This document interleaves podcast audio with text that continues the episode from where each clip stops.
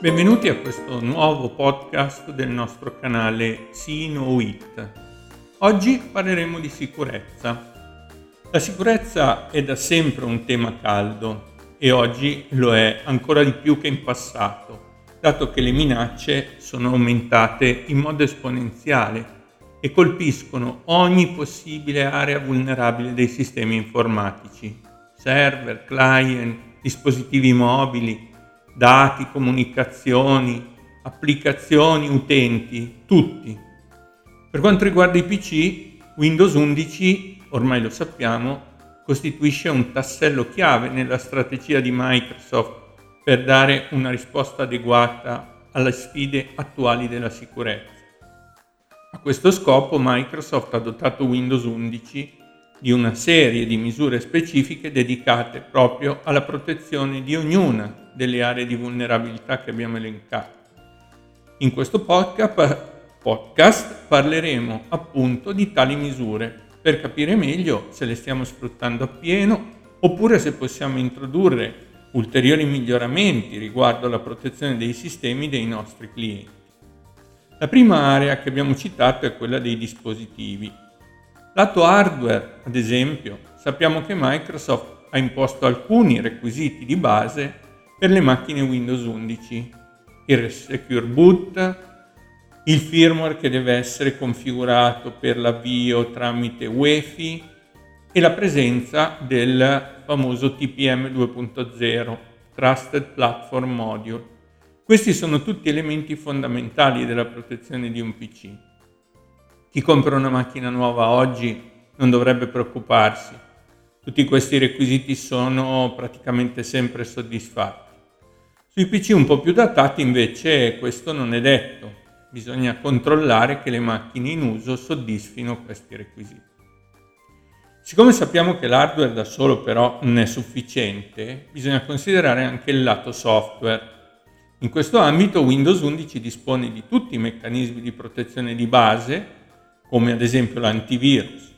Windows Defender, come tutti i prodotti analoghi, effettua sia la scansione periodica dei file su disco, sia il monitoraggio in real time dei file in esecuzione. In questo caso il componente utilizzato si chiama Smart Screen. Windows 11 però non si ferma qui. Grazie alla cosiddetta Virtualization Based Security, in sigla VBS, ad esempio è possibile controllare e impedire l'esecuzione di codice malevolo attraverso la cosiddetta Hypervisor Protected Code Integrity. In realtà la Virtualization Based Security permette di proteggere anche altri elementi della piattaforma di sistema e in Windows 11 tra l'altro è anche molto più facile da attivare e da gestire rispetto a quanto non lo fosse in Windows 10. Per gestire la Virtualization Based Security e tutti i meccanismi di protezione insiti in Windows 11 infatti si può addirittura utilizzare l'app Sicurezza di Windows, la quale dispone di un cruscotto dedicato, una dashboard, che offre a colpo d'occhio la visione globale sia delle impostazioni di sicurezza, sia dello stato di salute complessivo del PC. Riguardo alla protezione dei dati, la tecnologia fondamentale adottata è come sempre la crittografia anche in Windows 11 lo strumento principale da utilizzare per proteggere i dati su disco è BitLocker, il quale come sappiamo permette di cifrare l'intero disco. Forse non tutti sanno però che BitLocker può essere usato anche per proteggere i dischi rimovibili, compresi i pendrive USB, le famose chiavette. In questo caso lo strumento si chiama BitLocker 2 Go, ma in entrambi i casi si può gestire sia l'uno che l'altro, BitLocker e BitLocker 2 Go, sul singolo PC utilizzando il control panel di Windows. E invece in ambito aziendale si può anche provvedere alla gestione di BitLocker centralmente tramite Active Directory e le sue group policy. Oltre alla crittografia dell'intero disco in Windows da tanti anni è possibile cifrare anche solo una cartella o un singolo file, purché il disco che li ospita sia formattato con NTFS utilizzando il cosiddetto Encrypted File System. Anche qui c'è la sigla che lo identifica che è EFS. sia con BitLocker sia con EFS la protezione di file e cartelle è comunque legata alla posizione in cui essi si trovano. Nel momento in cui un file venisse spostato in una posizione non protetta, non cifrata, eh, la crittografia non sarebbe più attiva. Se si desidera invece legare la crittografia al singolo file, indipendentemente dalla posizione in cui viene salvato, ci si può avvalere di soluzioni come Microsoft Information Protection, che sono capaci di legare la protezione al singolo file e anche all'identità di chi ne richiede l'accesso, e non invece alla posizione dove si trova il file o anche alla modalità di trasferimento che viene adottata. Come sempre, quando si tratta di utilizzare la crittografia, tenete sempre conto che è necessario porre grande attenzione al modo con cui la si impiega e bisogna sempre predisporre tutte le misure idonee a recuperare i dati cifrati in caso venga smarrita la chiave di cifratura o che gli utenti non si ricordino semplicemente le credenziali usate all'atto della cifratura stessa. Altrimenti il dato sarà perduto anche se ne siamo illegittimi proprietari. Passando invece alle comunicazioni, la protezione in Windows 11 si attua tramite l'adozione di nuovi protocolli, sia lato internet sia lato client server e ovviamente anche tramite l'uso appropriato di Windows Firewall. Windows Firewall può essere gestito esattamente come BitLocker anche centralmente tramite Active Directory. Questo è un elemento da considerare quando si opera in ambito professionale. Come è ormai più che evidente, proteggere solo i dispositivi o solo i dati non è più sufficiente.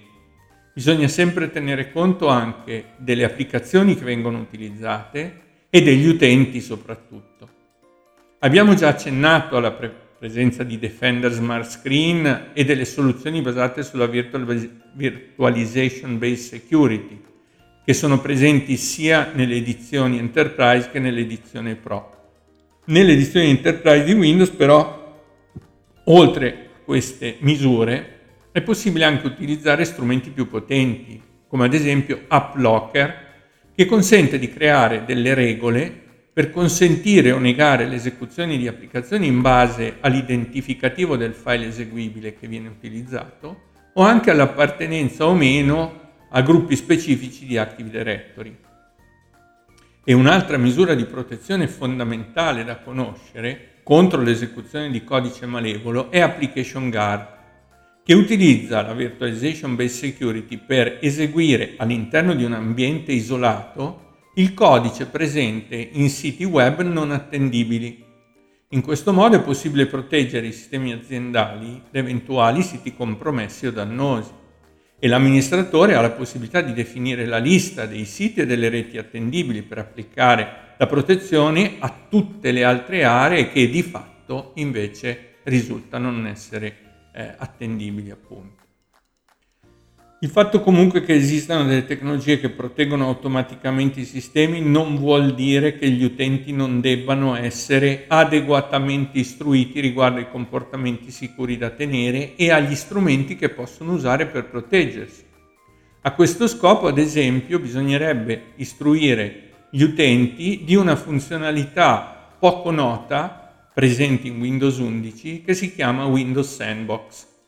Non è installata di default, ma una volta installata la si può trovare nel menu Start come un'app qualsiasi. Cosa fa Windows Sandbox?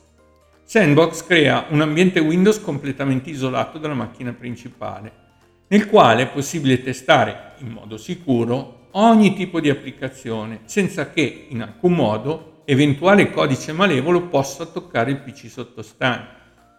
Alla chiusura della sandbox infatti tutto viene cancellato e alla successiva esecuzione l'ambiente riparte sempre in modo pulito. Nella futura versione della sandbox di Windows 11 sarà addirittura possibile riavviare l'ambiente isolato per testare anche quei software che richiedono il riavvio per completare la propria installazione. Ovviamente il riavvio dovrà avvenire sempre nella stessa sessione perché comunque alla chiusura della sandbox verrà fatto un reset completo. Windows Sandbox è una delle funzionalità di Windows, esattamente come Hyper-V, che si possono installare dal pannello di controllo. Parlando di comportamenti sicuri, come abbiamo appena detto, gli utenti eh, non, non, devono mai eh, trascurare anche la, la, l'attenzione dovuta alla propria autenticazione e quindi si può sfruttare in maniera adeguata tutti i meccanismi di autenticazione avanzati che eh, Windows 11 è in grado di offrire. Microsoft punta molto sull'approccio cosiddetto passwordless, che infatti riveste un'importanza particolare nell'ambito dell'autenticazione, così come più in generale la cosiddetta multifactor authentication o autenticazione a più fattori. Comunque la base tecnica dell'autenticazione passwordless per Microsoft è costituita da Windows Hello for Business, che combina un fattore biometrico cioè l'impronta digitale, eh, il palmo della mano, il riconoscimento facciale e così via, con un PIN e questi due vengono abbinati a un dispositivo ben specifico. A questo punto su quel dispositivo le credenziali verranno eh, unite, eh, le credenziali dell'utente che sono memorizzate sul dispositivo stesso verranno unite appunto al riconoscimento biometrico e al PIN costituendo un tutt'uno. Con questa associazione e con l'aggiunta anche dell'integrazione verso una un'infrastruttura di tipo a chiave pubblico, le cosiddette PKI, e il supporto alle modalità di autenticazione di tipo Single Sign-On o SSO, ehm, Windows Hello for Business offre un metodo pratico per accedere al PC o alle risorse aziendali, che siano on-premise o in cloud, senza dover mai comunque ricorrere alla password. In futuro, addirittura, se utilizzato in combinazione con altre tecniche di autenticazione normalmente disponibili in cloud, si potrà fare addirittura del tutto a meno della password, dato che, come sappiamo, essa costituisce comunque l'anello più debole nella catena di protezione delle identità elettroniche. L'ultima misura da citare e ne abbiamo appena fatto un cenno, che non è meno importante di tutte quelle già descritte, è la cosiddetta Multifactor Authentication o MFA. In realtà la MFA non è immediatamente disponibile per l'accesso a un PC Windows. Con Windows 11 ovviamente si possono utilizzare le smart card o i token esattamente come accadeva per le versioni precedenti di Windows e queste si possono abbinare all'uso delle credenziali dell'utente però si tratta di elementi di difficile gestione, possono essere guasti, smarriti, insomma normalmente sono anche poco simpatici agli utenti. Oggi l'MFA si ottiene più comunemente abbinando al dispositivo un servizio cloud come ad esempio Azure Active Directory e un'app di autenticazione come ad esempio Microsoft Authenticator. Con queste soluzioni, se il PC fa parte di dispositivi gestiti in cloud dall'organizzazione di appartenenza dell'utente e l'utente accede con le credenziali di Azure AD, già oggi è possibile applicare misure di sicurezza molto stringenti anche all'atto dell'autenticazione. Comunque quella della protezione delle identità elettroniche è un'area in grande evoluzione, su cui si stanno concentrando moltissimi investimenti anche da parte di Microsoft. Non a caso proprio in quest'area è stato annunciato poco più di un mese fa una nuova famiglia di soluzioni dedicate alla cyber security denominata Microsoft Entra, all'interno della quale si collocheranno poi anche tutti gli elementi relativi all'identity management e alla gestione degli accessi alle varie risorse è un altro degli elementi che conviene tenere sotto controllo nei prossimi mesi per vedere quali saranno le evoluzioni che Microsoft introdurrà all'interno di questa nuova piattaforma. Con questo abbiamo concluso per questo podcast, eh, vi ringrazio ovviamente per avermi seguito, io sono Walter Cipolleschi e nel prossimo podcast, che costituirà il seguito logico di questo che abbiamo appena terminato, vedremo anche come possiamo proteggere in modo adeguato non solo le macchine Windows 11, come abbiamo appena finito di spiegare, ma anche tutti gli altri PC eh, aziendali che usano gli utenti. magari ricorrendo anche alla famiglia di soluzioni cloud safe di C Computer.